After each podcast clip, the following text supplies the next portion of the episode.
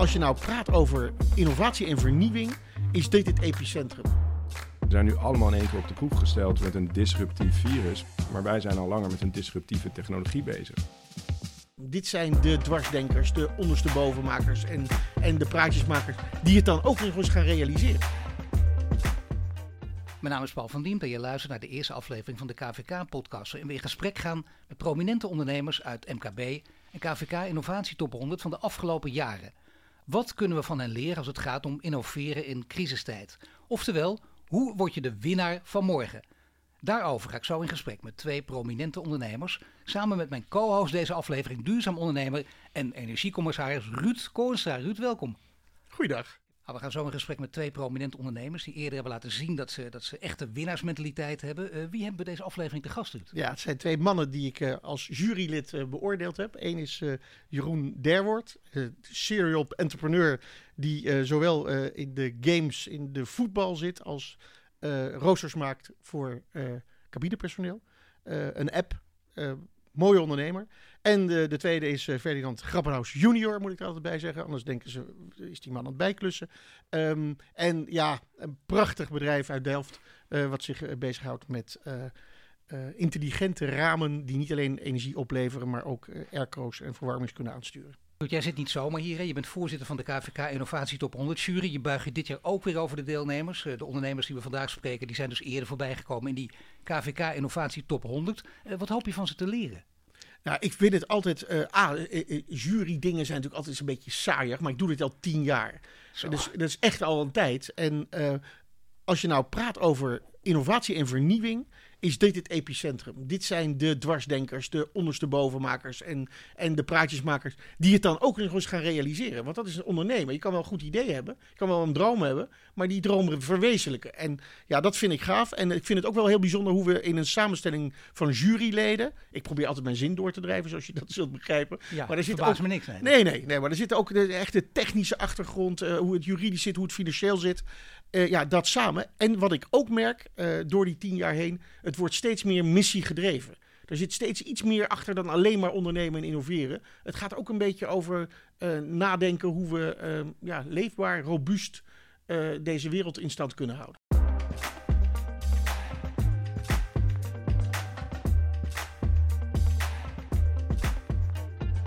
En tijd van onze eerste gast Ruud, dat is uh, serieondernemer Jeroen Derwoord. Hij is oprichter van Game Basics, zoals je zei. Het bedrijf achter het razend populaire voetbalspel Online Soccer Manager, waar Ruud dus gek op is. Ja. En CTO van Roasterbuster. Dat is een app waarmee luchtvaartpersoneel roosters, statistieken en vluchtroutes kan bijhouden. Uh, Jeroen, uh, we gaan praten over hoe het komt dat het, dat het ene bedrijf tijdens corona, of juist door corona, in de lift zit. Andere bedrijf nagenoeg stil is komen liggen. Maar eerst dus naar 2018, hè Ruud? 2018, heel lang geleden. Toen haalde hij met Roosterbuster de zevende plek bij de KVK Innovatie Top 100.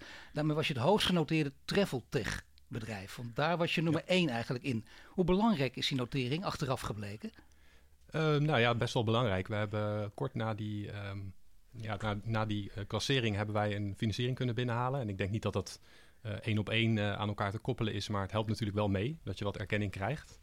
Um, en ja, eigenlijk daarvoor, in 2013 was dat volgens mij, ben ik met Game Basics ook dertiende uh, geworden in de Innovatie Top 100. En ook daarna hebben we een flinke groeispurt gemaakt. Dus ik denk, ja, die uh, momenten die vielen wel heel mooi samen. Nou werk jij voor, uh, voor luchtbedrijven, althans jouw bedrijf voor luchtvaartbedrijven. kun je zeggen welke luchtvaartbedrijven zijn dat? Wie zijn klant bij jou? Nou, er zijn uh, geen directe luchtvaartbedrijven bij ons klant, maar wij ondersteunen uh, 500 verschillende luchtvaartmaatschappijen. Wat ik daarmee bedoel is dat uh, de crew van die maatschappijen, dus de piloten, de stewardessen, stewards, nou ja, de, de crew, die kunnen um, ja, het, product afnemen. Dus die kunnen een abonnement nemen op onze apps. we hebben twee apps. We hebben Rosterbuster inderdaad voor um, cabinepersoneel en piloten om hun rooster onderweg te zien. Maar we hebben ook een logboek waarmee vluchten kunnen worden gelogd. Dat is een wettelijke verplichting. en dan, die is dan specifiek voor piloten. Ja, en dus uh, ongeveer 500 luchtvaartmaatschappijen ja, ondersteunen ik denk, als ik jou zo hoor praten, denk ik, er zijn natuurlijk heel veel bedrijven die hier behoefte aan zouden hebben. Is het echt specifiek voor de luchtvaart? Dat is het natuurlijk ook, maar is het zo specifiek dat je het niet op andere bedrijven kunt toepassen, of wel? Ja, dat is een interessante vraag en die hebben wij onszelf... Eindelijk, hè? Ja, Ja, zeker. die vijf wij- minuten. Die hebben wij onszelf natuurlijk ook gesteld. eh, en eh, wij hebben op een gegeven moment een keuze moeten maken. En dat is denk ik ook een beetje in die periode geweest dat wij ook naar de innovatie toe 100 toeleefden, om het zo maar te zeggen. Dus van wat gaan wij zijn voor bedrijf? Gaan wij een luchtvaartbedrijf zijn of gaan wij een roosterbedrijf zijn? Hè, dus gaan wij zorgen dat mensen, eh, welke beroep ze ook doen, altijd een rooster kunnen raadplegen? Of is, dat, is dit echt heel erg specifiek voor de luchtvaart? En wij zijn tot de conclusie gekomen dat ja, er zijn natuurlijk andere sectoren te bedenken. De, misschien de treinen of de zorg, waar ook een rooster een heel belangrijk onderdeel van, eh, van het beroep is. Ja, zeg dat wel. Uh, maar als je naar de luchtvaart kijkt, dan heb je ook nog die locatie erbij. Uh, dat mensen ja, op, op, bepaalde locaties zijn en heel moeilijk contact kunnen houden ook. Dus dat is wel iets heel specifieks. Plus dat het DNA van het bedrijf ja, is vooral luchtvaart. Ik moet zeggen dat ik zelf niet uh, enorm veel DNA heb uh, met de luchtvaart. In het, hè, zeker niet in het begin, want ik heb zelfs een beetje vliegangst. Uh, dus, maar ik vind het wel heel interessant allemaal. En het is natuurlijk wel als je op een gegeven moment een bedrijf hebt en je kunt zo'n DNA aanbrengen, zeg maar, dan, ja, dan wordt alles meer gefocust en dan gaat iedereen voor dat, voor dat ene doel. En focus is gewoon heel erg belangrijk. Dat heb ik bij Game Basics ook ervaren. Met een geloofwaardig verhaal trouwens. Hè, Ruud. Als je vliegangst hebt en toch hierop gaat. Ik geef hem ook nog de kans om te zeggen dat het rooster overal toepasbaar is. Maar nee hoor, alleen op de luchtvaart. Ja. Eigenlijk wel jammer hè, alleen Ja, op de die- Ja, maar- ja, zeker gezien de omstandigheden. Dat Want wij dachten van, nou, we zitten door de hele wereld. Hè, dus in Azië, in Zuid-Amerika, in Europa. Overal wordt onze app gebruikt. Dus wij zitten wel goed. Maar ja, goed, dat bleek dus een beetje anders te zijn. En ik denk, ja, wij hebben dat in ieder geval niet zo kunnen Hoe voorspellen. werkte zich dat uit? Want eh, dat is natuurlijk echt eh, ja, desastreus dan voor jullie. Ja, klopt. In het begin eh, zagen wij eh, niet superveel eh, effect. Dus omdat roosters van mensen ja, natuurlijk wat trager meereageren eigenlijk met de beperkingen. Maar op een gegeven moment dan ja, stortte het helemaal in. Dus zeg maar een beetje eind maart zagen wij dat alle roosters eigenlijk leeg waren van iedereen. En het aantal vluchten wat wij registreren, wij registreren zeg maar ongeveer 25.000 vluchten per dag. Dat, dat viel terug naar 2000. Eh, ja, dat is gewoon minder dan, dan 10% natuurlijk van wat we eerst eh, Maar als je dan deden. een hele stevige financierder hebt die zegt, weet je wat, dat kan me niet schelen. Gaat dit twee jaar duren, we blijven bij, is er niks aan de hand. Maar dat gebeurde ook niet bij jullie. Nee, deze financierder die had zeker de goede bedoelingen. En eh, ja, daar, ongeveer deze tekst eh, kwam er wel uit. Het enige wat er daarna kwam was van ja, maar we kunnen jullie niet meer financieel ondersteunen. Dus de morele ondersteuning was er zeker nog wel, maar de financiële ondersteuning steuning was ook wel heel belangrijk. Wel ondersteuning van de staat? Eh, Voor jullie? Ja, ja, zeker. Wij hebben eh, gebruik gemaakt van de NOW-regeling en van de COL eh, onder andere. En ja, die hebben ons ook heel erg geholpen om nou ja, zeker wat me- minder mensen te, te hoeven laten afvloeien. Want dat is toch wel, ja, was heel Nou ja, belangrijk. minder mensen laten Ja. afvloeien. Maar kun je vertellen hoe dat precies ging? Want je wil natuurlijk het liefst je eigen mensen houden. Zeker als er nog een kleine overzichtelijke groep is, dan wordt het nog belangrijker. Je kent ze allemaal. Hoe zat dat Ja. bij jullie precies? Nou, wij hebben twee kantoren. één in Zoetermeer en één in India, Pune. En eh, nou ja, in India hadden wij net heel veel mensen aangenomen. Dat was ook onderdeel van onze... We hadden financiering dus gekregen, eh, zeg maar begin 2018. En daar hadden we net een jaar van erop zitten. En dat was in delen, was dat, eh, zou dat worden uitgekeerd. En het laatste deel zou eind maart, begin april gestort worden. Nou, je begrijpt, dat is nooit gestort. Maar we hadden dus wel ja, opgeschaald, heel veel mensen aangenomen. En wij moesten dus ja, in, in een, eigenlijk nog sneller dan we ze hebben aangenomen... hebben we ze allemaal weer naar huis moeten sturen. Dus eh, vooral in India is dat dan gebeurd. En in Nederland, ja, wij konden natuurlijk, omdat we ook de NOW-regeling bijvoorbeeld hadden aangevraagd, konden we niet eh, ja, gelijk iedereen eh, afscheid van nemen. Dus we hebben dat met aflopende contracten vooral gedaan. Maar dat was wel heel pijnlijk. Want, Maar eh, Jeroen, ja. was het dan zo dat... ehm het zijn abonnementen die je verkoopt. Ja. Eh, zijn al die abonnementen meteen opgezegd? Wilde men dat niet meer? Want ik kan me zo voorstellen als ik piloot ben of steward... dat ik dan denk, nou, ik, ik laat hem maar even aanstaan... want ik moet morgen weer, overmorgen... ik ga wel weer beginnen. Eh, eh, heeft iedereen dan ook opgezegd? Nou ja, het is eigenlijk zo dat er ehm, eh, de abonnementen die lopen voor een jaar over het algemeen. En mensen betalen dus voor een jaar. En tot vorig jaar hadden wij nog geen automatisch vernieuwende abonnementen. Dat zijn we vorig jaar wel gestart. Maar zeker in de maand maart bijvoorbeeld en in de maand april hadden we daar nog geen profijt van. En dan heb je dus eigenlijk alleen maar opbrengsten van mensen die een nieuw abonnement afsluiten. Ja, dat doen mensen niet. Dus dan heb je echt een, eh, ja, we hadden een aantal maandabonnementjes lopen, die liepen nog door. Eh, maar de mensen die per jaar betaalden, ja, die deden dat toen niet. En toen had je echt ook een, ja, een, een, een- een 60, 70, 80 procent eh, reductie in, in omzet. Weet Eh, je wat mij gelijk- echt verbaast als ik echt naar jou luister? Het is, het is een, eigenlijk een treurig verhaal, want je bent met iets heel moois bezig. Hier kun je niets aan doen, het overkomt ons allemaal. Je gaat echt down the drain, als ik het zo mag zeggen. Maar toch, eh, Ruud, als je zo dit verhaal hoort, dan denk je, nou, daar kunnen andere ondernemers ook wel wat aan hebben. Ik bedoel, op deze manier hiermee omgaan, dat is wel de Ja. methode. Toch rustig Ja, blijven. praat- een hele goede acteur is natuurlijk. Nee, maar je praat tegen een ondernemer hè, nu. Dus, dus ik herken Daarom. dat wel. En eh, dit is een ondernemer die hier drijft de Nederlandse economie op, op deze mensen. Als het gaat over, over innoveren in crisistijd, hè, dan, dan willen andere ondernemers natuurlijk ook graag weten: wat moet ik doen? Wat is nu belangrijk in deze tijd die we, die we niet kennen? Totaal ongewisse periode. Wat voor tips zou je toch kunnen geven? Nou ja, wat ik heel veel hoor, en daar ben ik het niet zo mee eens, is dat je totaal out of the box totaal iets anders moet gaan doen. Uh, nou, het kan in sommige gevallen misschien heel goed werken hoor, dus dat, dat weet ik niet. Maar kijk, wij, uh, bijvoorbeeld RB Group is toch een bedrijf wat, wat zich richt op, op de luchtvaart. Nou, natuurlijk weet je dat de luchtvaart uh, op dit moment in een dip zit. Dus wat wij hebben gedaan en wat ik ook van andere ondernemers hoor, en, en denk ik een goede strategie is als je in zo'n soort sector zit, is toch van ja, zoek de slaapstand op, zo noem ik dat. Ga even ja, met een minimale capaciteit verder. Zorg dat je het overleeft. Dat is heel belangrijk, denk ik, als bedrijf. En dat je een goede uitgangspositie creëert. Dat als het straks weer beter gaat, dat je wel uh, ja, op die groei ook weer meegaat. Want je ziet toch ook heel vaak, je kan het aan de beurs ook zien, als er een keer een dip is geweest, dan komt er daarna weer groei. En natuurlijk is dat dan op basis van het lagere niveau waar de, de dip op is geëindigd. Maar... maar toch wel verrassend dat je dit zegt. Want Ruud, het ging net ook over de NS bijvoorbeeld. Dat je zegt, dat zou misschien daar ook kunnen. Het is in ieder geval hard nodig. De zorg heeft er ook behoefte aan. Ja. Je hebt het niet overwogen. Je denkt niet dat staat er, het staat er wel ver van af, maar toch weer dichtbij. Misschien iets ook in die sector proberen, of blijf je daar weg? Nee, daar, daar blijven wij weg. Uh, wij hebben juist ons productportfolio uitgebreid. En wat je natuurlijk ook ziet uh, bij ons, wij hebben geïnvesteerd uh, in, de, in de periode toen we nog wel financiering hadden. En ja, die investeringen hebben helaas niet allemaal... ja, we hebben ook apps ontwikkeld die we bijvoorbeeld niet live hebben kunnen brengen... omdat we daar dan geen budget meer voor hebben. Maar we hebben wel bijvoorbeeld dat pilotenlogboek gemaakt. dus we hebben een breder portfolio, weliswaar allemaal voor airline crew, maar toch... Ja, dan kun je op die manier sneller weer groeien als het weer beter gaat. Dus wij kunnen nu, uh, ja, zeg maar even gemakkelijk gezegd, twee keer zo hard terugkomen als het weer beter gaat, als dat we ge gekrompen zijn. En op het gebied van innovatie kan me dus voorstellen, de, de luchtvaart staat juist nu onder druk, ook in vlieggaamte. De discussie ja, ja. moeten we wel opnieuw doorpakken. Uh, zijn jullie aan het nadenken geweest van hoe kunnen we daar nou ook innoveren en het te helpen om die, duurza hè, die duurzame luchtvaart uh, een push te geven? Uh, die discussie is er. Daar heb je natuurlijk nu wel tijd voor om over na te denken. Zeker. En ik, ja, als je ook kijkt naar wat wij doen, wij zijn, uh, onze focus is de crew. Dus uh, de mensen die op de vliegtuigen werken. Zorgen dat zij een, een, een, fijnere baan hebben, dat ze makkelijker kunnen zien waar ze naartoe gaan. Uh, hebben, wie ze tegenkomen, wat voor weer het is. dat ze gewoon hun leven kunnen verbeteren. Dat is eigenlijk het doel van, van onze apps. Um, ja, en, en, en juist ook de luchtvaartmaatschappijen vinden dat ook belangrijk. Aan de ene kant is efficiëntie natuurlijk blijft ontzettend belangrijk. En ik denk ook naar de toekomst toe uh, dat dat nog belangrijker uh, zal worden. Want ja, ze moeten natuurlijk zo goedkoop mogelijk uh, aan de slag. Aan de andere kant zie je dat de volumes gedaald zijn en dat, ja, dat, dat inderdaad die duurzaamheidsvraag opkomt. Dus zal het wel weer op hetzelfde niveau komen als daarvoor. Um, ja, en, wij hebben bijvoorbeeld uh, om, om, om mee te helpen met uh, het COVID-vraagstuk, hebben wij in onze app een, uh, ja, een, informatiepunt gemaakt. Dus als je op een vliegveld komt, dan kun je zien welke COVID-19 beperkingen daar gelden. En dat is een heel handig hulpmiddel voor crew. ja, omdat je toch, je, je, komt op heel veel plekken, je weet niet overal ja, wat de, regels zijn. En dat kun je daar dan heel makkelijk uithalen. Nou, heel goed en niet stilgezeten. Heel veel succes. Dankjewel, Jeroen Deelwoord.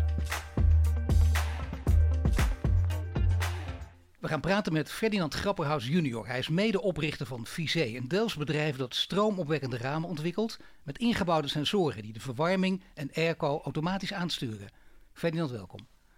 Ja, mochten luisteraars denken, een bekende naam, jouw vader, minister van Justitie en Veiligheid.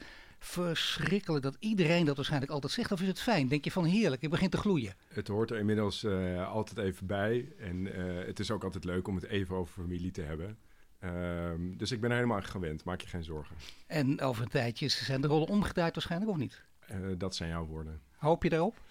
Uiteindelijk vind ik het heel uh, mooi om te zien hoe nu de politiek, ook in deze tijd, in deze crisistijd, echt wel het verschil maakt.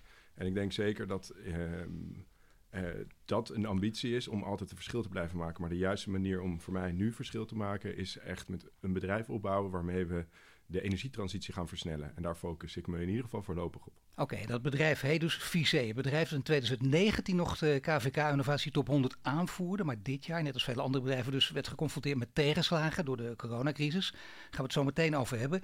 Eerst even terug naar 2019. Toen wonnen jullie dus met Visé de KVK Innovatie Top 100. Jullie zijn, waren de winnaar. Heeft dat veel opgeleverd of niet?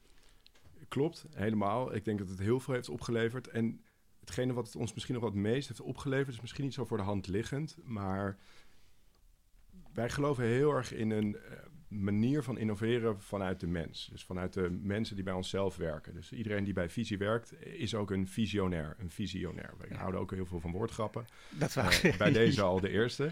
Ehm, en ehm, het, uiteindelijk wat het, als ik nu terugblik, het meest voor ons gedaan heeft, is als wij al, en we zijn al zes jaar bezig, een innovatie steeds verder te brengen. We zitten in verschillende sectoren waar we heel erg tegen de stroming inzwemmen en steeds meer mensen proberen met ons mee te laten zwemmen. Als je dan zo'n prijs wint, is het allermooiste en belangrijkste daaraan dat het ook een teken van waardering en beloning is voor iedereen met wie we dit eigenlijk al vijf jaar lang doen. En mensen bij ons, de visionairs dus, waren hier zo, blij mee. Zagen het ook echt als zo'n erkenning. Eh, en ja, dat is eigenlijk geweldig. Nee, dat is belangrijk. Het is niet zomaar een prijsje, dat blijkt wel. Is het ook zo dat anderen dan naar jou toe komen en denken, wacht even, hij heeft niet voor niets gewonnen, hij heeft ons nu iets te vertellen. Ik, ik wil graag dat hij sommige informatie met ons deelt. Is dat ook gebeurd? Eh, ja, zeker. Je, staat in één keer echt ook bekend en te boek als een innovatief bedrijf. Al eh, in onze ogen waren we dat natuurlijk al van begin af aan. Ja. Eh, en dan word je wat vaker gevraagd om eh, het delen van een advies over hoe wij bijvoorbeeld deze tijd omgaan met remote working. Of eh, hoe we zorgen dat toch de moraal een beetje hoog blijft als iedereen toch een onzekere toekomst Nou, heeft. goede vraag trouwens. Hoe doe je dat? Ehm, ik denk dat je dat ook dus vaker terug zou komen. Dat is heel erg ehm, eh, em- empathisch, empathisch leiderschap. Met elkaar kijken, eh, luisteren naar elkaar. Wie ondervindt welke problemen? Ehm, wij hebben een bedrijf nu meer dan 40 mensen, 13 eh, verschillende nationaliteiten. En eigenlijk werd er al heel vroeg bij ons een beetje aan de bel getrokken door mensen die zich meer zorgen maakten uit Taiwan bijvoorbeeld, omdat die al meer aan zagen komen wat er ging gebeuren. En omdat wij daar eigenlijk als bedrijf naar luisterden, konden we al eerder gaan voelen ehm, wat dan die angsten zijn, wat dan de manieren zijn hoe je daarmee om kon gaan. En dat we alvast voor iedereen een Microsoft Teams account moesten aanschaffen. Of dat we alvast betere eh, werkplekken bij Ja, mensen dat is een moesten interessant. Dat heb je dus al in een, in een heel snel stadium gedaan. Eh, Anderen bijvoorbeeld in Nederland om je heen, die dachten, waar zijn ze mee bezig? En toen deden jullie dat toch. Wordt daar dan ook een beetje cynisch naar gekeken door anderen? Die denken, ach, eh, zo'n vaart zal het wel niet lopen, het valt wel mee. Of hebben ze echt geleerd van jullie? Ehm, aan het begin is dat cynisch. En dan later heb ik echt wel een aantal keer gesprekken gehad. Zelfs mensen die ons nog weer opbelden nadat ze bij ons eerst op bezoek nog kwamen toen dat kon. En wij al geen handen meer gaven of eh, handen lieten wassen. eh, die dan later zeiden, oh, dan hadden jullie dus toch gelijk. Ik deed er eerst nog een beetje lachig over.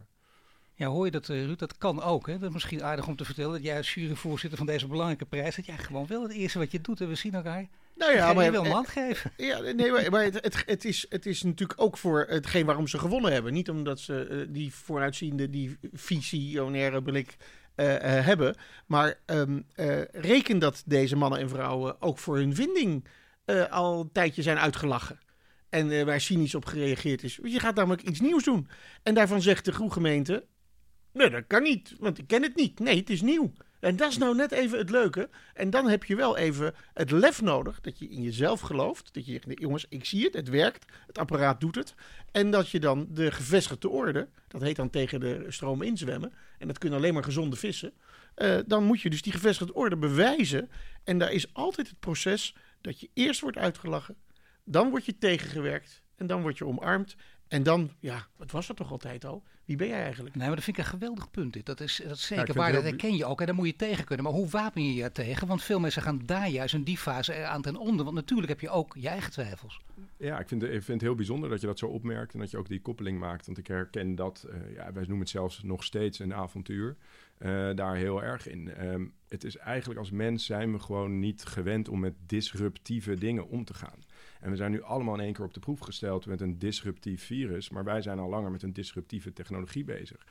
En ehm, daarin Voor is- een virus wat er aankomt, wat veel groter is dan het virus wat er vandaag is.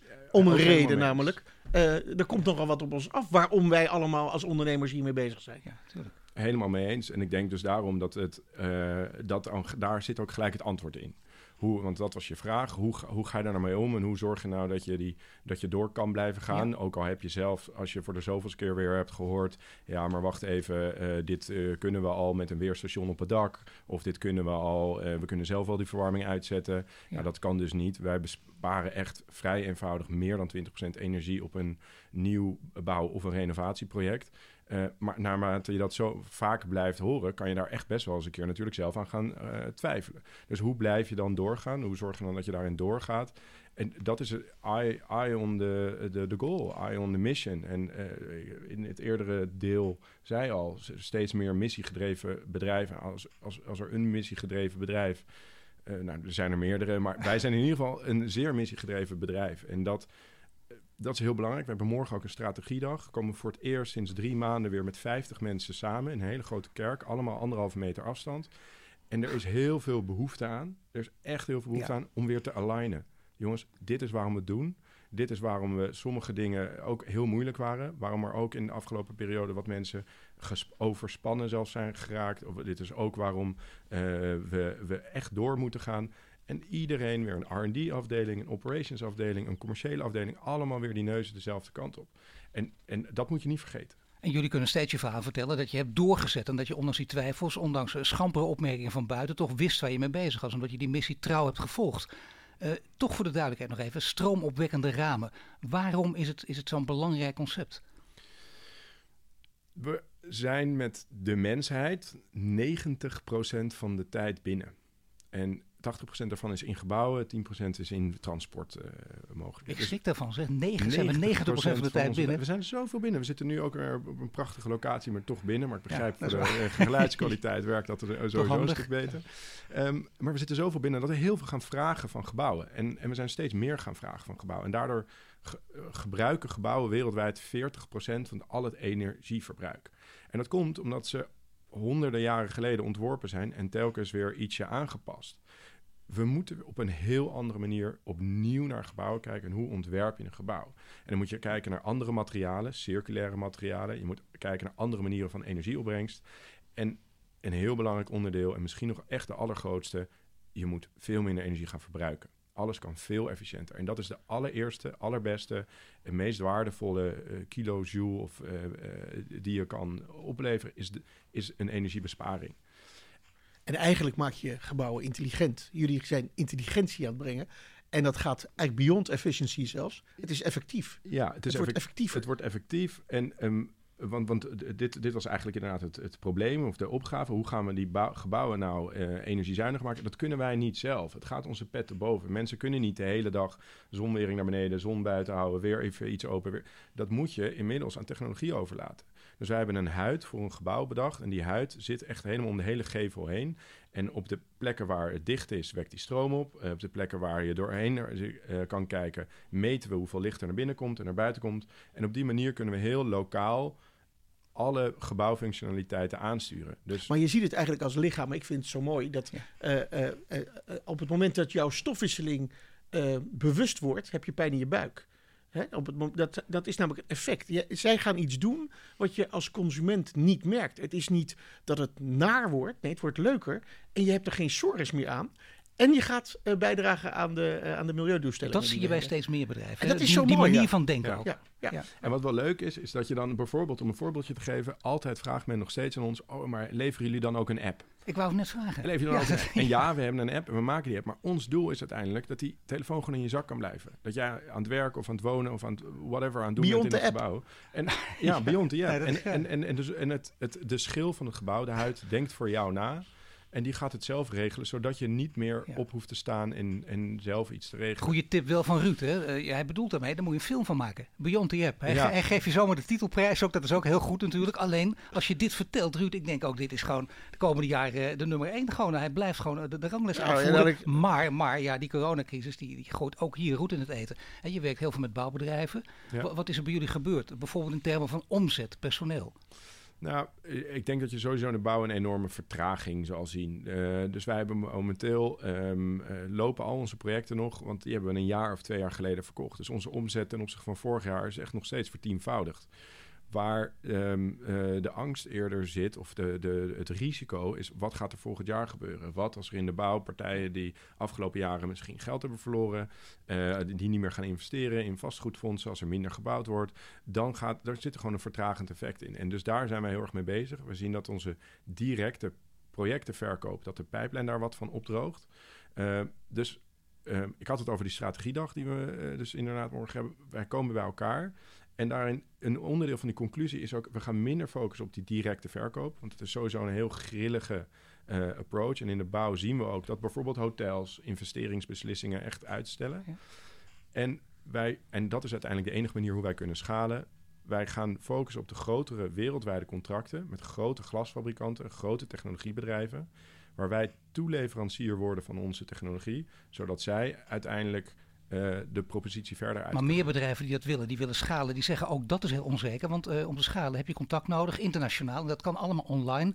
Maar soms is het ook daar heel belangrijk om elkaar te ontmoeten. En dat wordt voorlopig, blijft voorlopig lastig. Ja, maar toch zou ik daar, um, want ik kan daar een voorbeeld in geven. Um, de afgelopen maanden hebben wij um, een van een, twee van onze grote pa uh, partners die belangrijk zijn voor die verdere wereldwijde uitrol, hebben we echt sales trainingen gegeven in Tokio, Singapore, Tha Thailand, maar ook allemaal plekken in Europa, allemaal via Teams. En ik weet dat als het niet zo was geweest, dan staan mensen er ook veel minder voor open. Dan moet je even het beleefdheidsbezoekje doen en het wederkerende beleefdheidsbezoekje en een keer eten. En, een keer, en dus daarvoor moet je veel meer vliegen. Even als we het terug hebben over die grote uitdagingen met heel veel, heb je dus een veel grotere footprint om hetzelfde resultaat te bereiken. En daar heb je ook een bepaald team voor nodig, een bepaalde samenstelling, Ruud. Eh, deze tijd hebben we daar steeds meer over. Daar wordt ook naar gekeken. Niet alleen dat missie gedreven, maar ook hoe ziet je team eruit? Met andere woorden, hoe divers is je team? En dat merk ik ook, verhalen over jou, die gaan daar altijd over. Van kijk eens hoeveel vrouwen hier ook werken. Technisch bedrijf werken heel veel vrouwen. Is daar bewust naar gezocht of niet? Um, wij hebben heel bewust aan het begin gezegd... we willen een aantal de, beste mensen. Uh, en onze allereerste head R&D, de beste kandidaat voor die positie... Uh, was een vrouw. Ze kon ook bij de European Space Agency gaan werken en koos voor ons. Ik weet, uh, ben nog steeds blij uh, dat ze dat deed. nou, beter het paradijs op aarde dan de man op Mars. Zou ja, zeggen. nou ja, um, vrouw op Mars zou ook mooi zijn natuurlijk. maar um, ik ben, ben er nog steeds heel blij mee. En ik denk dat als je aan het begin een paar van dat soort kritieke beslissingen maakt... Uh, dan gaat dat vanzelf in je DNA zitten. En dan gaat vanzelf in het DNA van het bedrijf. Als je dus uh, de beste, maar wel diverse mensen op verschillende posities hebt, dan gaat dat vanzelf doorwerken in je hiring. Dat proces. zie je ook bij andere bedrijven. Dat zou je dus in dit geval ook andere bedrijven aanraden die er af en toe zuchtend onder doen. Die zeggen: Moet dat nou? Dan zeg je, ja, het moet, want het kan. Juist in het begin. Dus juist in het begin uh, een, een, een, een, aantal diverse, uh, een, een, diverse groep. En uh, nogmaals, het gaat niet alleen om, om, om wat er op papier staat. Ik denk dus ook, en ik ben er eigenlijk sterker nog ben ervan overtuigd, je kan problemen veel beter oplossen en ook zien aankomen. Dat hebben we nu rond de coronasituatie eigenlijk gemerkt. Als je verschillende perspectieven hebt. Als je altijd alleen maar je eigen problemen oplost, dan, um, uh, of de, de, problemen die je zelf ziet, dan ga je nooit verder komen. Ben je met een diverse groep, dan kan je al veel beter uh, perspectief bieden. Als ik jou zo hoor, dan denk ik, uh, er is genoeg zelfvertrouwen om door te gaan, om inderdaad die schaalvergroting ook door te zetten. En dat betekent, als we over een paar jaar praten, dan zeg dat... jij, dan zijn wij ook echt veel groter en gegroeid. Dat kun je bijna zeker zeggen, zelfs als er nog drie pandemieën overheen komen. Er is zoveel glas over de hele wereld en er wordt zo weinig nog mee gedaan. Er komt heel veel zonlicht op en dat wordt weer kaatst. Onze missie is dat uiteindelijk uit elk raam een draadje komt met stroom en data. Oké, okay, hartelijk dank voor dit gesprek. Ferdinand Grappenhaus, junior van Visé. Dankjewel. En natuurlijk Ruud, we hebben dit vaak gehoord. Mooi verhaal ook weer. Welke lessen zouden MKB-ondernemers moeten, moeten trekken uit verhalen van ondernemers die, die we vandaag gesproken hebben? Van Jeroen en van Ferdinand? Nou ja, de, dat missiegedreven, dat, is, dat gaat je heel erg helpen. Want uh, zowel in als extern. Um, en ja, toch wel de les van beide. Um, een ondernemer is een dromer, maar een succesvol ondernemer is een dromer die niet opgeeft. Dus never, never, never give up. Ja, heeft hij mooi gezegd, hè? Ik zie je ja knikken. Jij hoeft hem niet te corrigeren in dit geval. Nee, dat mag wel. Ruud, volgende keer dan gaan we praten over duurzaam ondernemen. Uh, welke vraag hoop je in, in, in die aflevering beantwoord te krijgen? Ja, misschien uh, het woord duurzaam een keer niet te gebruiken... en dan toch uit te gaan leggen wat we aan het doen zijn. En misschien wel even in te spinnen of, of in te zoomen op het verschil tussen innovatie... dat wat je doet beter doen... en, in, en disruptie, vernieuwing dat wat je doet anders doen. En daar zit een groot verschil tussen. Hartelijk dank Ruud Koornstra. Ik gebruik het woord toch nog een keer, dat kan niet anders bij jou. Duurzaam ondernemer en voorzitter van de KVK Innovatie Top 100 Jury. En wil je nu ook meedoen aan de KVK Innovatie Top 100? Meld je dan aan via kvkinnovatietop100.nl.